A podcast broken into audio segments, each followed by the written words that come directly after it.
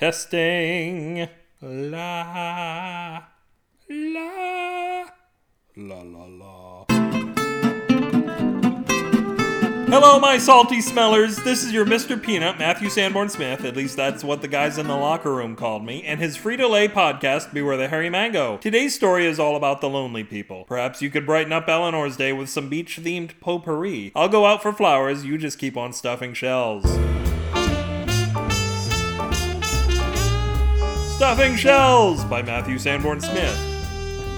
Al was a lonely guy. Try as he might to hook up with women, his small penis ruined his chances again and again. But his life turned around after he saw the American Pie DVD. Finally, he realized there could be some lovin' for him, even if it wasn't in the most conventional manner. Hell, he prided himself on being an outsider anyway, so every night after his parents went to sleep, Al would sneak into the kitchen and make sweet, sweet love to the hole in the center of the American Pie DVD. One day, while he was sitting in his room, eyeing his disc salaciously, his mother came in with the laundry. Oddly, it wasn't his laundry, or even hers, but there she was. Thinking quickly, Al put the disc in his DVD player exactly like a perverted weirdo would and tried to look cool. After his mother left, Al kept watching the movie in case she came back. He'd never seen it before and realized it was the greatest love story he'd ever seen. His version ended right after the pie love because his gooey disc finally got stuck in the machine. He ran, not walked to the kitchen in the hopes that he would find his own hot apple pie. Alas, his mother had made stuffed shells instead. But his mother had gone out to look for other people's laundry, and hey, any port in a storm, Al made love to the dinner and his life turned around again. Not back to where he started. Let's say,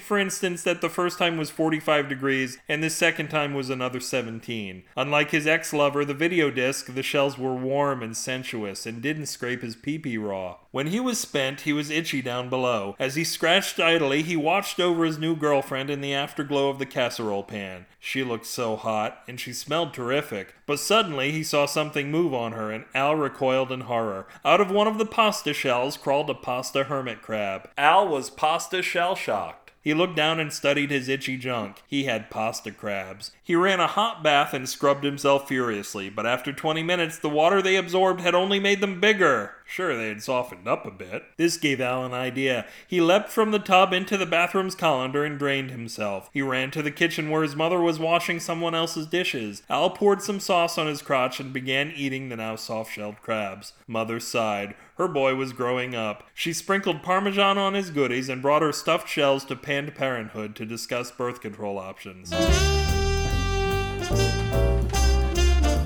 Alright, I know that one was fucked up. If this story gave you crabs, you can crack it and other chlamydia of the sea at the URL of the stretched out shell, bewarethehairymango.com. Holler commandingly in the comments for this post or YYZ email me and we'll rush to Toronto at Matthew at so we can visit our old pal Fred Barchetta at bewarethehairymango at gmail.com. Once we've stopped schooling you, the SF and SF signal stands for sorority fraternity, the first ever brotherhood of sisterhoods. Yes, this is the diglossial Greek on Greek celebration your Baptist minister warned you about. We at sfsignal.com are secure in our group gender blending sexual confusion, and now that it's Rush Week, we invite you to join, assuming you can find a free body part to join onto, and please have a ball, because we seem to have one left over. Twitter with glitter that all the most stunning pieces of macaroni artwork. Follow me at twitter.com slash upwithgravity. My arts and crafts instructor always decorates the straight and narrow, even if it means she remains dirt poor. She's a real goody one shoe. Subscribe through the Get the Mango button and get two more shows during every single non-May month for a paltry $4 a month. Paltry, I tell you, sweet and meaty, high in fiber. I know what you are, but what am I? This podcast separates into a disgusting cheese like sediment and a runny sort of oil suspension containing a USDA unapproved percentage of Creative Commons Attribution Non Commercial Share like 4.0 international license particulates.